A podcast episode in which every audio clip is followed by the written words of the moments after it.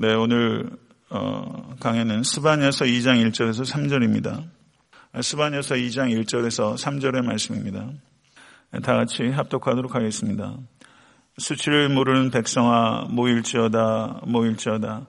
명령이 시행되어 날이 겨같이 지나가기 전, 여호와의 진노가 너희에게 내리기 전, 여호와의 분노의 날이 너희에게 이르기 전에 그리할지어다.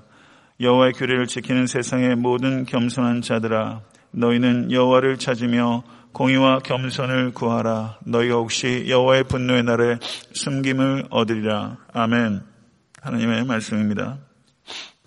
네, 스바냐서 2장 1절 3절은 1장 1절에서 18절의 말씀 전반부라고 할 수 있고, 2장 4절에서 3장 8절을 연결하는 그 고리와 같은 부분인데, 여기에는 심판에 대한 선고들이 앞에 있었습니다.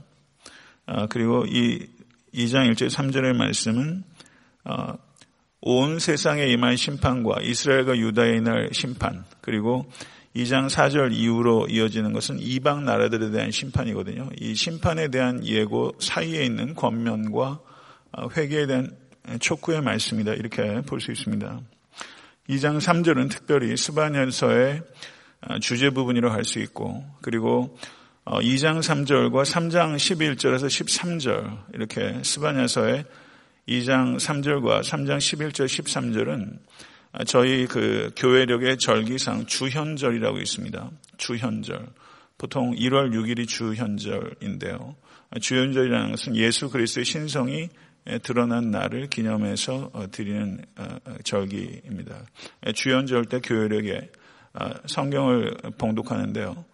봉독할 때 보통 스바냐서 2장 3절 그리고 3장 11절 13절을 읽는 그렇게 됩니다. 그러니까 매우 중요한 본문이다, 이렇게 볼 수 있습니다.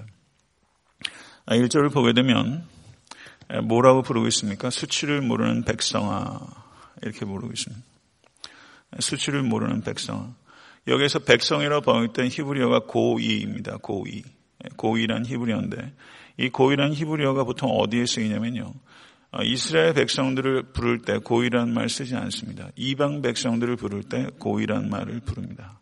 그러니까 수치를 모르는 이방 백성 같은 자들아, 이렇게 말하고 있는 거죠. 하나님께서 이스라엘 백성들을 이방 백성들을 부르는 것처럼 부르고 있습니다. 예레미야 8장 12절을 보게 되면, 그들이 가증한 일을 행할 때 부끄러워하였느냐? 아니라, 조금도 부끄러워하지 않을 뿐 아니라 얼굴도 붉어지지 아니하였느니라. 그러므로 그들이 엎드러질 자와 함께 엎드러질 것이라. 내가 그들을 벌할 때 그들이 거꾸러지리라. 여호와의 말씀이니라. 그들이 가증한 일을 향할 때 부끄러워하지 않았다. 얼굴이 붉어지지 않았다. 극작가 마크 트웨인이 어떤 말을 했냐면요, 부끄러워할 줄 아는 능력은 인간밖에 없다, 이렇게 말했습니다. 부끄러워할 줄 아는 인간, 동물은 인간밖에 없다. 얼굴이 붉어지는 동물이 또 있나요? 예, 근데 요즘 세상 들어가는 걸 보면요, 부끄러워를 하지 않는 것 같습니다. 수치를 모르는 백성아, 이것이 이 당시에만 해당되는 이야기가 아니에요. 거의 수천 년 전에 있었던 백성들에게만 해당되는 게 아니라, 이제 인류 문화, 과학 발달은 정말 무서울 정도로 속도를 내고 있는데, 수치를 모르는 것은 여전하고, 저는 한국 사회를 바라보면서 참 어떻게 해야 될지, 이게 도대체 브레이크가 걸릴지 참 낙심이 참 많이 됩니다.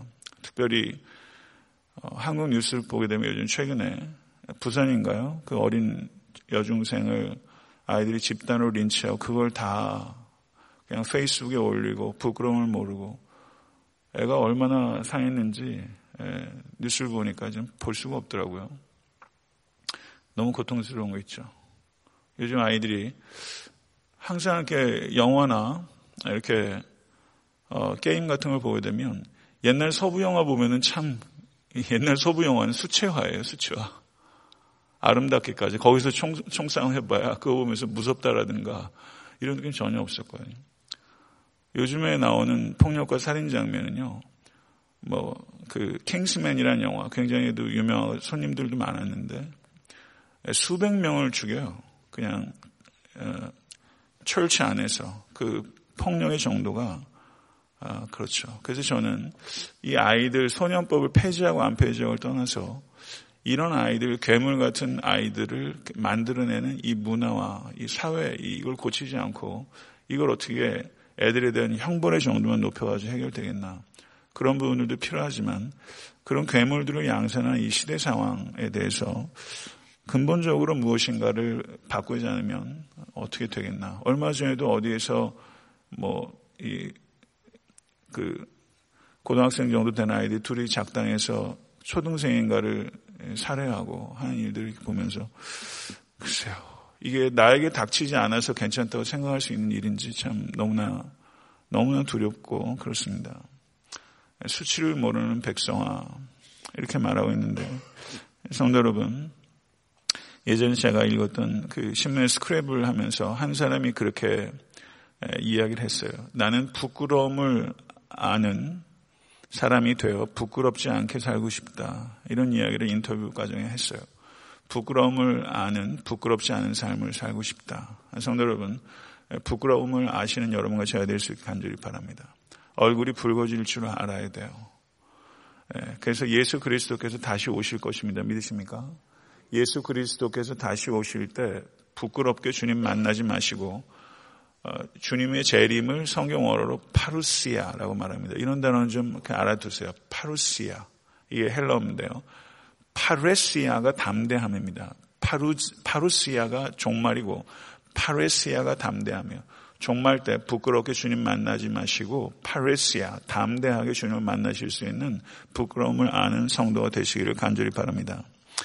모일지어다 모일지어다 명령이 시행되어 날이 겨같이 지나가기 전 여호와의 진노가 너희에게 내리기 전 여호와의 분노의 날이 너희에게 이르기 전에 그리할지어다. 모모하기 전에 모일지어다 이렇게 말하고 있어요. 세 번이나. 그렇죠? 그러니까 여기에서 무엇을 강조합니까? 급박한 거예요. 간절한 거죠. 그렇죠? 성도 여러분, 이런 급박함과 간절함이 있으십니까? 복음을 전하기 위해서 이런 급박함과 간절함이 있으셔야 돼요. 이게 회복되어야 됩니다. 성도 여러분, 정말 문제는 이거예요. 우리가 세상 어쩌고저쩌고 해도 결국은 어디에서부터 개혁이 일어나는 교회가 바뀌어야죠. 교회가 바뀌어야 되는데 교회가 바뀌어야 된다고 정말 얘기하는 사람은 자기를 바꾸는 것에서 시작합니다. 교회를 바꾸자고 하면서 자기를 바꾸는데 등한시한다. 그럼 교회 바꾸자는 말 하면 안 됩니다. 자기를 바꾸는 데서부터 항상 시작되는 거예요. 이런 급박함과 간절함을 가지고 복음을 증거하실 수 있는 여러분과 제가 될 수 있게 간절히 바랍니다. 오늘 이제 문을 열고 나가시면 각자의 삶의 자리로 가세요. 가정으로도 가시고 일터로도 가세요. 오늘 누군가가 복음을 필요한 사람이 왜 없겠습니까? 복음을 전할 수 있는 기회를 찾으세요. 커피 한 잔 마시더라도 기회를 노리세요. 살짝살짝이라도 아니면 직설적으로라도 복음을 증거할 수 있는 기회를 찾으셔서 이런 긴박함을 가지고 복음을 증거하신 여러분과 제가 될 수 간절히 바랍니다. 여호와를 찾으라라고 명령하고 있습니다. 아모스서 5장 4절도 이렇게 말합니다. 여호와께서 이스라엘 족속에 이와 같이 말씀하시기를 너희는 나를 찾으라 그리하면 살리라. 믿으십니까? 이사야서 55장 6절도 너희는 여호와를 만날 만한 때에 찾으라. 가까이 계실 때 그를 부르라. 이렇게 말씀합니다. 너희는 나를 찾으라. 그리하면 살리라. 이게 방법이라고 믿으세요. 이 시대의 문제도 결국 이 문제고 여러분과 저도 이 시간에 주님을 찾으셔야 됩니다. 전심으로 주를 찾으십시오. 새벽 예배 때. 이게 그렇다고요. 전심을 드리면 오히려 쉬워집니다. 그런데 마음을 갈라서 하면 참 힘들어요. 전심으로 주를 찾는 모든 권속되실 수 있게 되기를 간절히 바랍니다. 두 번째 명령은 공의와 겸손을 구하라. 이렇게 말하고 있습니다.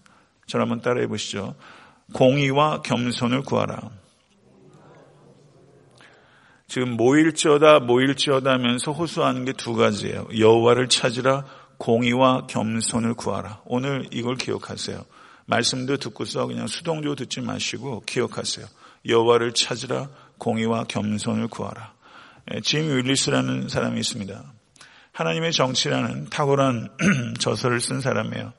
미국 복음주의 진영에서 빈곤과 사회 문제와 전쟁이라든가 이런 문제에 있어서 목소리를 높이는 균형 감각이 있는 신학자입니다.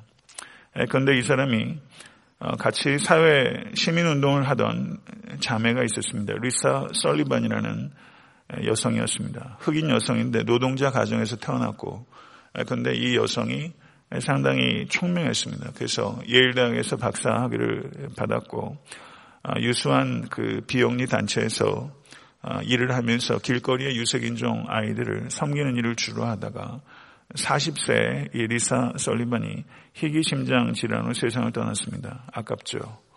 그런데 이 리사 설리반이 저가 비영리 단체에서 일을 할 때 자기가 양육하고 있던 한 사람이 리사 설리반에게 이렇게 얘기를 했답니다.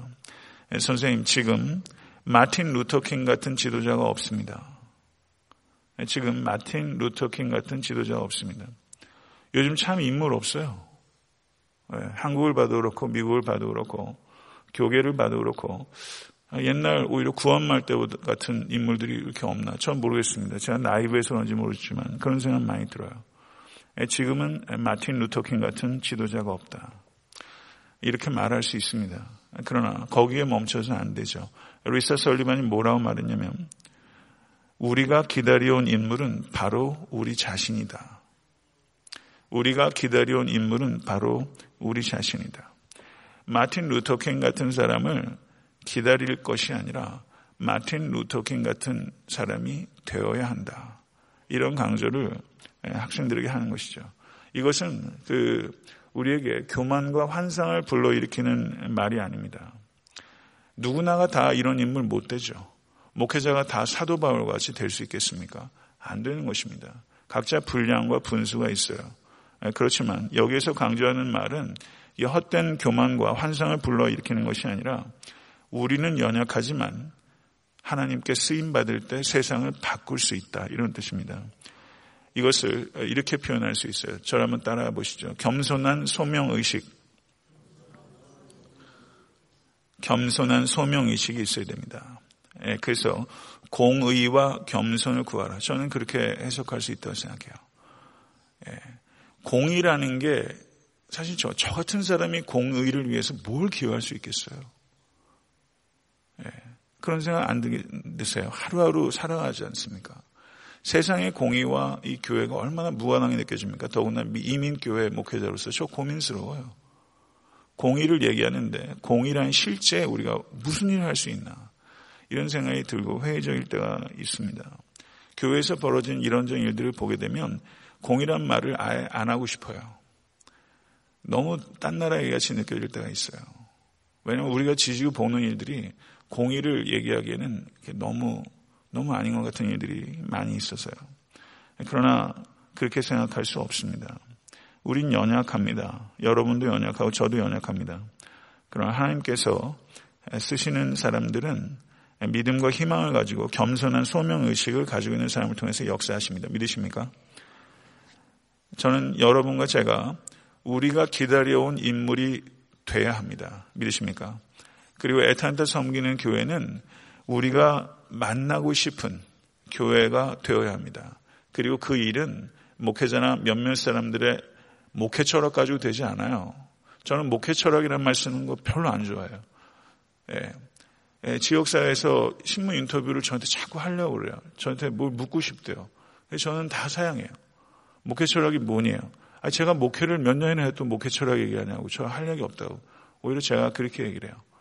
목회를 하면서 은퇴할 때쯤 되면 그런 일 할 수 있을지 모를까. 저는 개인적으로 그렇게 생각합니다. 목회 철학 가지고 이렇게 되는 게 아니라 우리 한 사람 한 사람이 내가 기다려온 그 사람이 되겠다는 생각.